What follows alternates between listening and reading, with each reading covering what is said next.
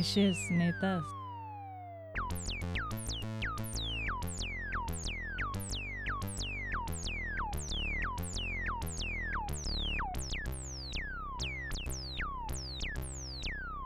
Nei šis, nei tas.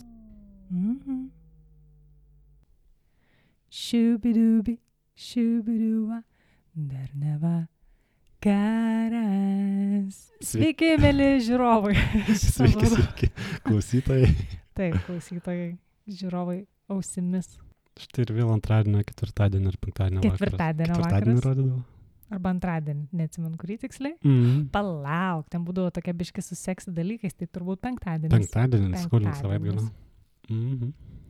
Penktadienio vakaras ir mes turime keturis dalyvius. Ką turim šalti, tamsą, Mhm. trumpą dieną ir artėjančią šventes. O kas renkasi? Renkasi žmogus, kuriam dar neseniai baigęs vasarą. Kur mintys arčiau vasarą negu kalėdos, bet Aha. realybė yra atvirkštinė. O kokios būdavo to šou rungtis, aš neatsimenu. Pirma būdavo prisistatymas, paskutinė viliotinis. Kas, kas, kas tarpė vykdavo? Tarpe neatsimenu, žinau. Kažkoks pašokimas būdavo. Aš tik atsimenu, kai neždavo tą balioną virš jų galvų ir susprogdindavo virš to, kas iškrenta, ar Mhm. kas laimėjo, neatsimenu. Tik tą, Aš neatsimenu, kai kaip visi laukdavo to kažkas, ar, nu, studijos e, moteris gražioji nešiodavo tą kamuolį, Mhm. balioną virš galvų. Ir tada ten visi tie dalyviai būdavo patampami nervai jiems, viškis Mhm. to balionų, vis vaikščiojama už jų, virš jų galvų laikant tą balioną ir tada virš kažkieno sprogdavo. Ir turbūt tas skrisdavo lauk po tos rungties. Okay. Neatsimenu rungčių. Visko ten būdavo ir etiškai, ir neetiškai. Tokia tel- etika nebuvo populiari tais Ja, laikais. Telkas turėjo tada super galių iš tikrųjų dar, nes Mhm. visi žiūrėdavo tą laidą Lietuvoje. Būdavo trys kanalai Trys ir vienas kanalai. šou tuo metu rodomas. Šimtaprocentinis žiūrimumas jaučiu būdavo. Mm. Ar tu norėjai dalyvauti pažinčių kokio mm, šou paauglystėje? Mm, Ne, Mūsų laikais buvo populiari laida kitas. Ne, ne, ne, niekada nenorėjau. Tu norėjai? Gal bus registravus? Ne, ne. Man nepatikdavo tipai žmonių, kurie ten dalyvauja. Nepatikdavo tas pats principas, kur greit pasipizdavoti ir praspirti. Mm. Kažkaip nepatikdavo. Jeigu nori pasijusti Ir dar viešai. prastai kaip prekia, brokuota bulvė kokia. Tai prašom, prašom. gausi pusantros minutės eterį ir būsi sumaltas miltas. O tai gal galima paklausti, kodėl? Kodėl? Ne. ir viskas. Ir, ir visą gyvenimą lieki toks sužiojėjančiu kažkokiu šašu. Jeigu dar atvažiuoji filmavimus kažkur iš pusę Lietuvos, Jo. iš kokio miestelio. Važiuoju namo nieko nepešęs. Bet irgi dar būdavo tada magija, trauka teliko ir dar tada versdavo žmonės net pasižeminti viešai. Mm. Gal kažką už tai gaudavo, nežinau. Kalbėjai apie tos keturis mūsų žaidėjus šou. Mhm. Ką tik iš už parduotuvės buvo žiauriai šalta. Mhm. Pagaliau, ne pagaliau, bet pirmą kartą taip šalta.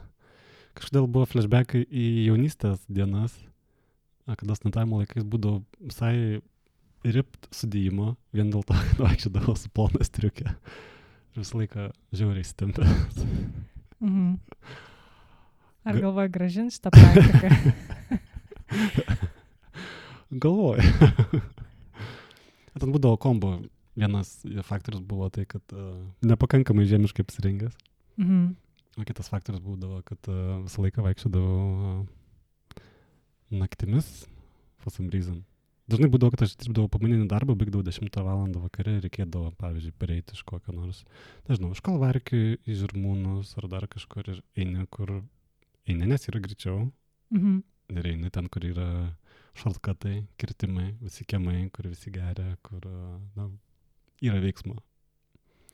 Tai uh, nesijausdavau saugus kiekvieną dieną, vaikštinėdavau. Mhm. Čia toks dviejų faktorių kombo. Kokie gal yra alternatyvus būdai būti ript žiemą? Galima būti ir, ir šiaip um, iš kokio nors nekomfortiško įpročio, pavyzdžiui, ir pačiam nežinot, kad tu turi tą įprotį. Pavyzdžiui. Nu, pavyzdžiui, mano torsas virš, nu, pečiai, tenai, e, nugara, krūtinė visai yra tonizuoti, nes aš irgi vaikštų įtempus šitas dalis visą laiką, Mm. nes aš šiaip jaučiu įtampos daug. tai yra va toks būdas. Gyvenimiškai. jo. Aš norėčiau jaus daugiau įtampos šiknoj ir šlaunyse. Bet dabar yra kaip yra. Kokie sugrožė paslaptis. Stresas. Nervinė įtampa. Daug nerimo ir daug nemigos. Šiandien kaip tik uh, Žodžiu, būkit freelancer ir turėsit bent vieną kūno dalį visai neblogą. išpuoselėt. Jo. Šiandien palgos pertraukos pirmą kartą pasportavau. Tai irgi su nekantrumu laukiu rytojus, kokie bus, kokios pasiekmes laukia.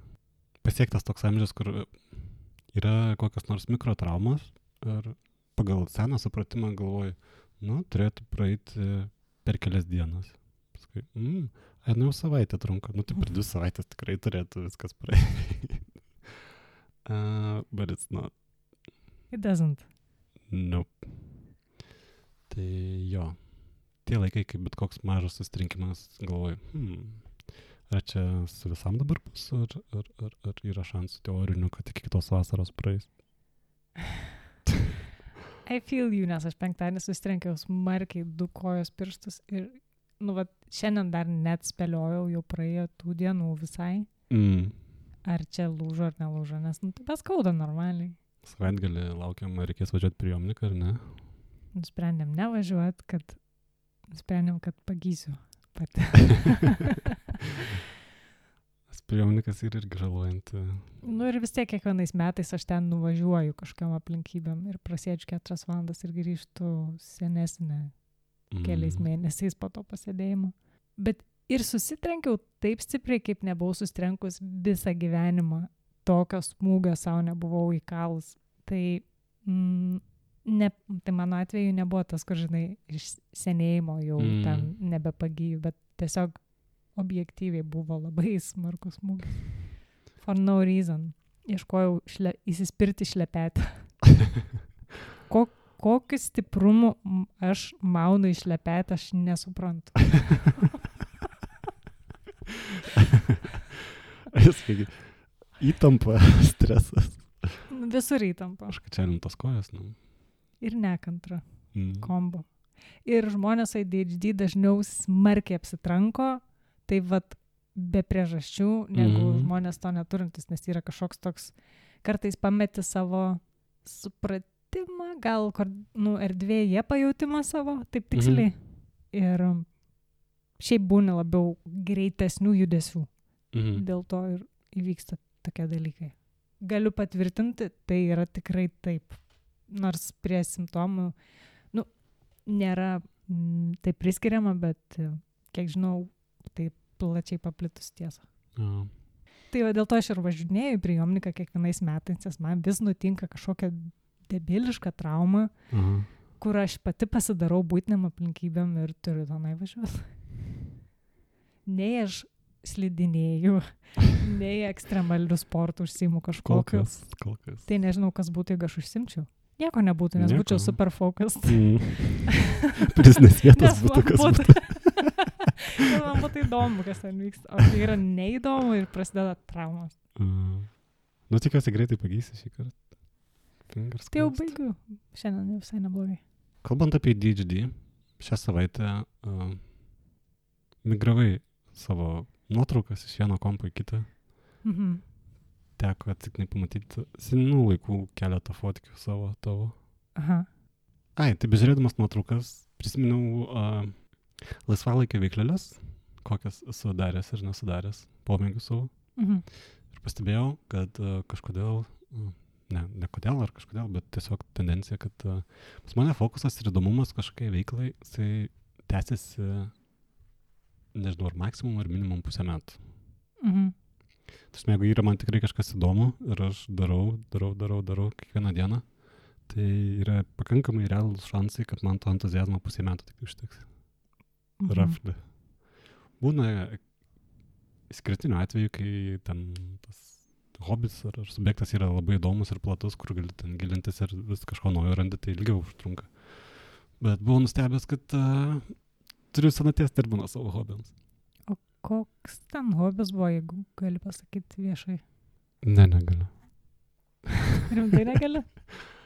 Ar nelabai nori? Nesvarbu, ką, ką be paimsi, ar tai, e, nežinau, lomografijos fotkinimas su juostiniais fotikais, ar ten uh, kažkokios tam tikros mangos skaitimas, ar, ar, ar bet kas, kas tai bebūtų. Mm. Tau nėra tokios problemos, ne problemos, nežinau, kiek tau užtenka entuzijazmo dalykams, kuriuos tu darai? Sunku pasakyti, nes kai kurie hobiai tęsiasi visą gyvenimą Mhm. ir jie nepraeina. Jeigu aš turiu galimybę, aš kultivuosiu tą hobį, man malonu tai daryti. Mhm. O kai kurie būna, kur pasibandai ir gal nelabai prilimpa. Bet čia toks, žinai, man toks nuo susitarimo su savim priklauso. Mhm. Man nėra to, kad aš turiu hiperobsesiją dabar ir man dabar tai įdomu, o paskui Mm. mm. aš pamiršau net iš vis, kad tai dariau. Gal būna tokių kūrybinių, pavyzdžiui, kai susigalvoji labiau kažkokį projektą savo ir jis būna dar vienas ant viršaus kitų nepabaigtų projektų ir va tie dažniausiai nubyra. Mhm. Jeigu aš jam nepakomitinau dabar rimtai mintysę savo, tai jis turbūt nubirės. Ten kokiu nors teminių tekstų rašymas ar kažkoks, nežinau. Susitariu, kad darysiu kokiu audio biblioteką garsų iš Vilnius. Nueidavau ir rašinėdavau visokius viešų erdvių garsus, man būdavo pačiai įdomu. Kaip nuotraukas, bet garsas. Labai Tai šitas greit užsimiršo ir aš nors man pasiklausius labai įdomu pasidaro ir pagalvoju, kad reikėtų pratesti šitą. Aha. Tokių yra, bet um, jeigu man įdomu, tai man bus įdomu ilgam. Mhm. Gal kažkokią formą pasikeisti to hobio. Nu, pavyzdžiui, pieš, piešti gali labai daug skirtingų būdų, žinai. Mhm. Tai va, šią vasarą su pastelėm labai piešiau. Buvo gera, noriu dar, bet labai šviesos trūksta ir kai trūksta šviesos, aš nesuprantu spalvų taip aiškiai. Man nėra malonumo tokio, įdomumo. Supratau. Tai smagu girdėti, kad neturi tos problemos kaip aš. Ja. Mano smegenys pradeda nuobodžiauti.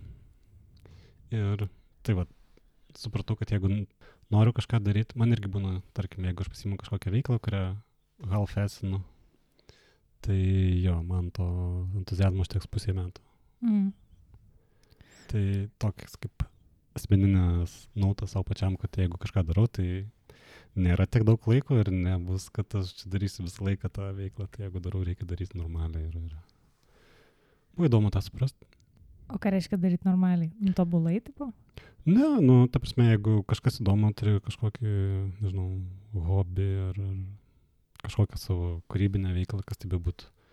Kad daryti ne pusvalandį į savaitę, bet jeigu tau iš tikrųjų yra įdomu, nu, tai nu, daryk tiek, kiek teikia džiaugsmo. Atidėliok savaitgalį, kitai dienai. Nu, tiesiog daryk ir mėgaukis, nes Jo. paskui o, baigsis tas, pradėsi nuobodžiauti ir, ir, ir tada a, nepavyks sugrįžti to. Man būna taip, kad jeigu aš iki galo neįvykdau tos veiklos, ką aš esu sugalvojęs, tai grįžti man atgal prie tos pačio praktiškai nėra šansų. Aš pastebėjau. Aš šitą. nebent turiu save apgauti kažkokiu kitokiu tvistų, pa, pasukti tą užsiemimą. Tarkim, nežinau, jeigu fotkinu ten su plasmasiniais fotikais ir paskui nustoju fotkinti, tam, kad sugrįžčiau, aš turiu pradėti fotkinti su kokio nors skirtingo tipo fotoaparatais, kur yra visai kitos specifikos ir visai kita. Nes tą patį grįžti man yra, mano smegenis sako, no, jau mačiau, jau žinau, jau neįdomu. Ok. Tai jo, tada linkiu tau pasinert, kai užeina noras į kažką beatodairiškai. Ačiū. O kitas dalykas, kurį pastebėjai iš nuotraukų. Skai du dalykai. Mm. Ten tiksliau tavo pastebėjimas, kad uh, mes geriau atrodom. Jo, pastebėjimas, kodėl taip yra. dėl botokso. Vien tik tai. Nežinau kodėl, mistika kažkokia. Gal geriam daugiau vandens, gal valgom daugiau daržovių, Mm. gal mažiau deginamės veidus, pavyzdžiui, nes aš tai tikrai nustojus esu jau kažkiek metų veidą tiesiai saulės vilint. Gal naudojam kažkokius švelnesnius pagalvių užvalkalus, Mm. gal kažkoks skinkeras pagerėjo, nes aš bent jau darau iš viso labai mažai žingsnių. Anksčiau gal daugiau visokių priemonių naudodavau ir kuo ten daugiau dirgini, tuo atvirkštinis efektas dažniausiai būna. Gal vėsesniam dušė parūsies, aš nežinau. Aš tai kuo mažiau stengiuosi lysti prie savo veido apskritai. Mm. Okay. Tik tiek, kiek neišvengiama. Nu dabar lendu, nes e, darausi gydymą rožiniai. E, Šiandien pradėjau vaistus, dar vieną kombą vaistų, esu išbandžius gal dvi jau. Ir man ten stipri reakcija būdavo, tai čia yra trečioji komba, kurią man daktarė paskyrė. Ir aš su nerimu stebiu savo odą, ką jinai čia dabar darys. Per šiandien dafigas pagų išaugo, Mhm. nors taip neturėtų būti. Šaltinis poveikis. Ir jis nėra prie šalutinių poveikių šitas dalykas. Okay. Bet e, nežinau, dažnai nebūna nurodyti visi poveikiai. Čia mano odos unikalus būdas e, kovoti arba gyti, nežinau. Dažnai bet per laiką vis kažką pasidarai, tai kokią apgamą pasišalini, tai nežinau, dar kažką. Stiesinė burnos sakandė, išsiblyčinė Taip. dantis. Pasitintini antakius, žinai, arba kažkokį kokybiškesnį panaudoji veido kaukę. Mm. reguliariau. Aš labai bijojau, nu, to neišvengiamo mm, nostalgijos tokio bumo ži žiūrėdama senas nuotraukas, bet kažkaip pavyko jo išvengti, nes aš jau daugiau kartų esu jas žiūrėjus ir išgyvenus tą. Aha. Tai palengvėjo. Fainai. Nes kartais labai įtraukia ir užneša taip tos senas nuotraukas ir tada taip prarandi laiko nuovoką, kažkokių miksuotų emocijų krūvą susikeli ir Mm. lieku tokia pasimetusi, kas čia buvo. Ir, nu, nebūtinai gerų emocijų prijauti, nes matai sav, savyje senesniais laikais savo vidinės ir išorinės visokias aplinkybės, ne pačias geriausias, Mm. Kur kiti nieko nežino ir sutinki žmogų po septynių metų, sako, o tu nepasikeitai, man kaip įžeidimas, aš labai pasikeičiau, you just don't fucking wanna see it. A. Tu dažniausiai, kai žiūri senas nuotraukas, tai nebūna, kad žiūri, oi kaip aš čia buvau susišukavęs, ar oi, nežinau, kur aš čia stoviu būna. Hmm, tu matai, kuo gyvenai ta, tuo Mhm. mhm. metu, koks buvo straglas, koks buvo džiaugsmas, kas, kas vyko tuo metu gyvenime. Mhm. Mhm. Visi kiti, kas žiūri, jie nemato nieko, jie tik mato, kur čia stovi ir o. Kaip apsirengęs jo. Jo. Aš irgi nuotrauką žiūriu pest, e, pest, drabužiai, pest, šukuosena. Nu, šukuosena Mm. kartais atkreipia dėmesį, nes būna kokia nors. Aš esu apšalusi, kiek laiko aš būnu su lieva šukuosena. Kažkokiam tarpiniam plaukų atauginimo epizode, kur yra joks atrodimas. Tai aš biški su nerimu dabar į šitą įeidinėjau, nes plaukus vėl auginos. I'm kind of sick of it.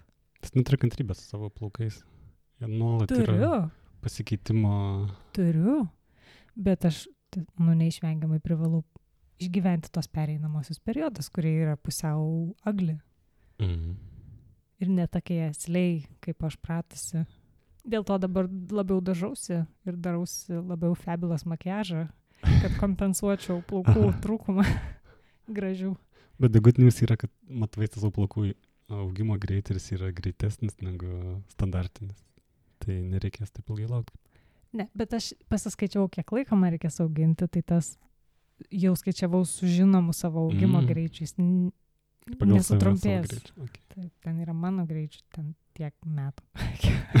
Kiek metų? Kokio tikslo yra siekiama? Nenoriu prisiš... Nu, žinai, nenoriu Mm. pašnekėti, kad mano smegenys nesuprastų, kad šita misija jau įvykdyta ir neišsiskirtų okay. dopaminas vien pezalų. Uh, nes aš, nu, turiu baimę tokią nugyventi gyvenimą, kalbant tik apie dalykus, bet jų neišgyvenant Mm. išplepant gyvenimą. Tai šitas podcastas biškai ir pasiprina tą baimę, nes mes daug ką čia aptariam. Bet aš linkus aptarti tai, kas įvyko, o ne tai, ką norėčiau, kaip čia galėtų būti, kad, kad savo smegenų neuždroščiau kažkokią informaciją, kur gal patikės, kad tai jau įvyko. Mm. Jo, mes mažai. Dėl to, dėl to ir nesinori, žinai, aptarinėti projektų, kurie, nu, nėra įgyvendinti dar. Mm. Aš nekėsiu, kaip bus faktas. Gerai, starta. Pilnai suprantu. Aš irgi niekada nemėgstu šnekėti, kas bus, kai bus planų į viršų dėliotis. Aš, aš netgi darbė turiu problemą. kad niekada, ne niekada, bet uh, turiu tendenciją nepabaiginėti visko iki galo šimto procentų, nes jeigu man pabaigia 80 procentų ir matau, kad it is good enough, tai mano galvoje yra, jo, viskas, važiuojam toliau, kas sekančia. Mhm. Tai man labai smarkiai veikia tas prisižadėjimas ir, ir prisipasakojimas ir uh, patikėjimas, kad jau iš tikrųjų tai yra įvykę? Man priklauso, kadangi dabar dauguma dalykų, kuriuos aš turiu padaryti, yra labai sudėtingi ir ilgai trunkantis ir ilgalaikio įsipareigojimo reikalaujantis, aš lengvo, lengvumos nenoriu apie tai kalbėti. Ne apie Mhm. vieną iš ten trijų ar daugiau dalykų, kurie vyksta šiuo metu. Jeigu trumpesni kažkokie, tai galima, bet aš jaučiu, kad tai vargina. Kad savo lobius reikia pasilaikyti savo tokius, nes toje kūrybos energijoje neišpasakotoje yra energija, kuri, kuri reikalinga yra tam procesui. Man šiaip dabar tikėjimo ir jautimo energijų visokių etapas. Aš pradėjau labai gerbti energijas, nu, nes jos yra tikras dalykas. Kai, kai derinėsi pagal jas, viskas įvyksta stipriau, taip tvirčiau. Mhm. Tau puikiai sekėsi pristaikyti. Mm. Šiandien buvau dainavimo pamokoje, Kaip sekėsi? pirmoji, po labai daug metų. Puikiai sekėsi. Puikiausiai, kaip yra sekėsi per bet kokią pamoką dainavimo. Nes uh, ėmėm tokį intensyvumą pamokos, kokiame aš niekada nesu buvus ir man buvo labai įdomu ir stimuliuojančiai ir motivuojančiai pa, Mhm. nu, pa, at, atlaikyti, išlaikyti tą tempą užduotą, tą nu, reikalavimą įvykdyti tos normatyvus. Tai man labai patiko. Pas Epic mokytoje, su jos Epic metodais. Ir man patinka, kad jinai nėra tokia, nu, nunaudota mokytoja, čia kaip suprantu Lietuvoje, nes jinai daugiausiai dirba užsienį. Mhm. Jei, pamy. Labai džiugiuosi, kad gavai šitą mokytoją. Mm. Aš irgi jaučiuosi labai laki. Labai laki. Kažkada minėjai, kad e, norėtum vaikščioti namų pamokas kaip e, dalinai sporto užsiemimų pakaitalą. Mhm. Nes tuo metu vis tiek būni įsitempęs, susikaupęs. e, Jo, raumenukai dirba kaip labai. reikiant. Ar buvo šį kartą tas efektas? Jo, buvo. Toks panaš, dainavimo, tas fizinis efektas po šio karto man pasirodė į kineziterapiją panašus. Nes su Okay. giluminiais raumenim dirbai. Mhm. Ir torsas daugiausiai. Bet viską reikia pajungti. Ir nuo kojų, rankų, pirštų galų, kaklą, torsą, pilvą, krūtinę, šonkaulius. Viską reikia pajungti kartu mhm. ir atskirai. Ir būti labai mindful of your body. Tai, tai yra jo kaip treniruotė. Skamba įspūdingai. Niekad nesupas tokios pamokos ir turbūt niekada nebus. Tai gali užsirašyti Pas, kaž, nu, pas kažkokį dainavimo mokytoją tiesiog sakyti noriu išmokti dainuoti ir tiek. Mhm. Išmokins tave. Tikrai nepaliks taip, kad, na, ten neišeis čia iš tavęs nieko padaryti. Tai vis tiek kažkoks, kažkokiam lygiai visi galim dainuoti. Aš taip optimistiškai viliuosi. Man dėl to patinka į karokės visus kviestis, kad, pas, kad pamatytų ir pajaustų, kai atsipalaiduoja ir nebereikalauja iš savęs dainuoti tobulai, Mhm. kad vis tiek kažkaip sugeba dainuoti. Nes kai atsipalaiduoji, tada ir dainuoji geriau. Tu kadangi matėjai mane karaokė, tai sakai, kad aš turiu teorinių šansų Aišku, pramokti dainuoti. kai tau daina yra įdomi, tai tu ją ir dainuoji visai normaliai. Kai tu Okay. ją supranti, kai žinai žodžius, žinai tempą. Jeigu kas nors per sudėtinga, nu tada jau sunkiau, bet tai normalu. Nu, cool. Turėsiu, turėsiu, turėsiu minį.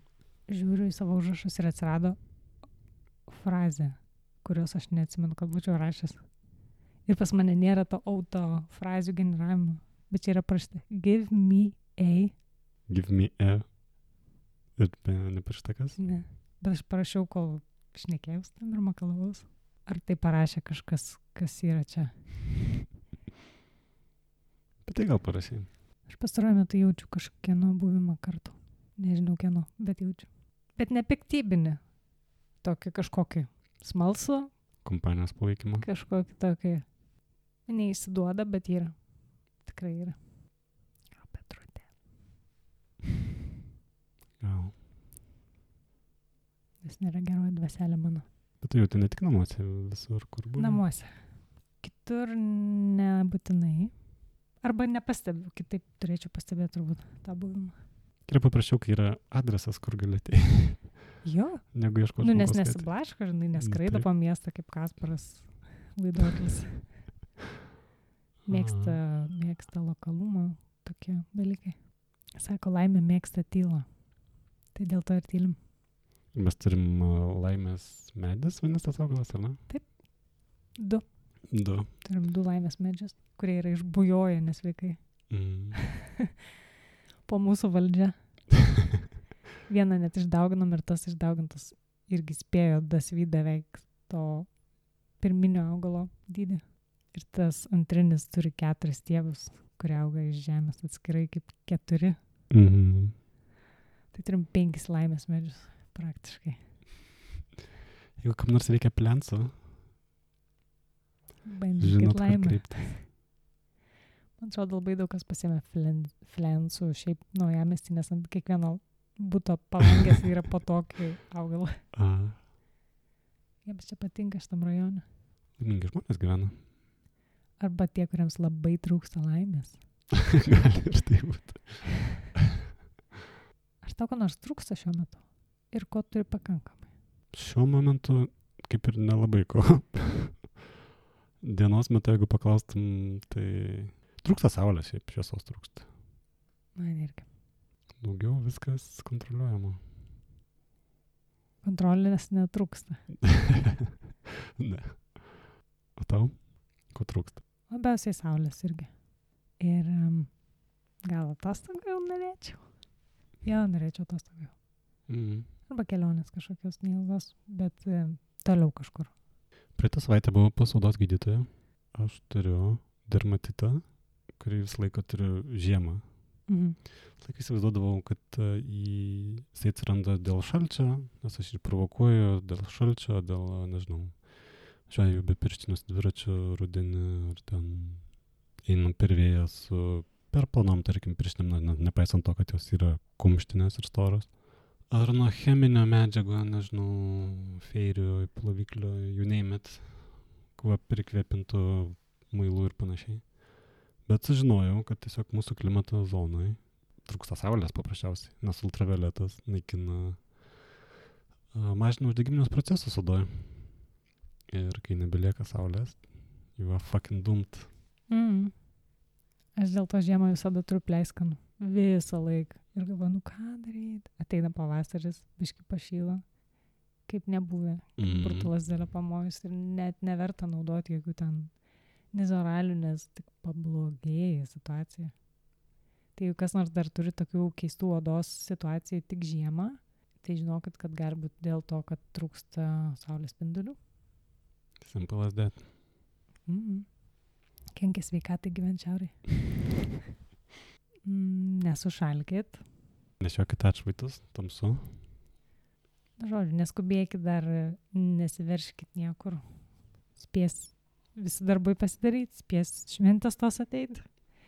Dar neskubinam savęs, nors mm, mieste jau kalėdos tipo, bet mm. Mm. nepasiduokit šitą apgaulį. Neskaitykit, nepasiduokit naujienlaiškiam, kur jau praleisit progą nusipirkti. Nes nieko dar nepraleisti, absoliučiai liks prekių visiems. Mhm. Lauksim jūsų kitą epizodą. Kitą savaitę, man atrodo, ne? Mhm.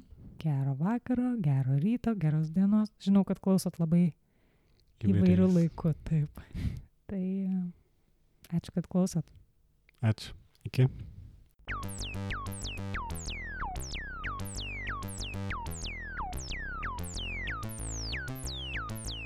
Nei šis, nei tas.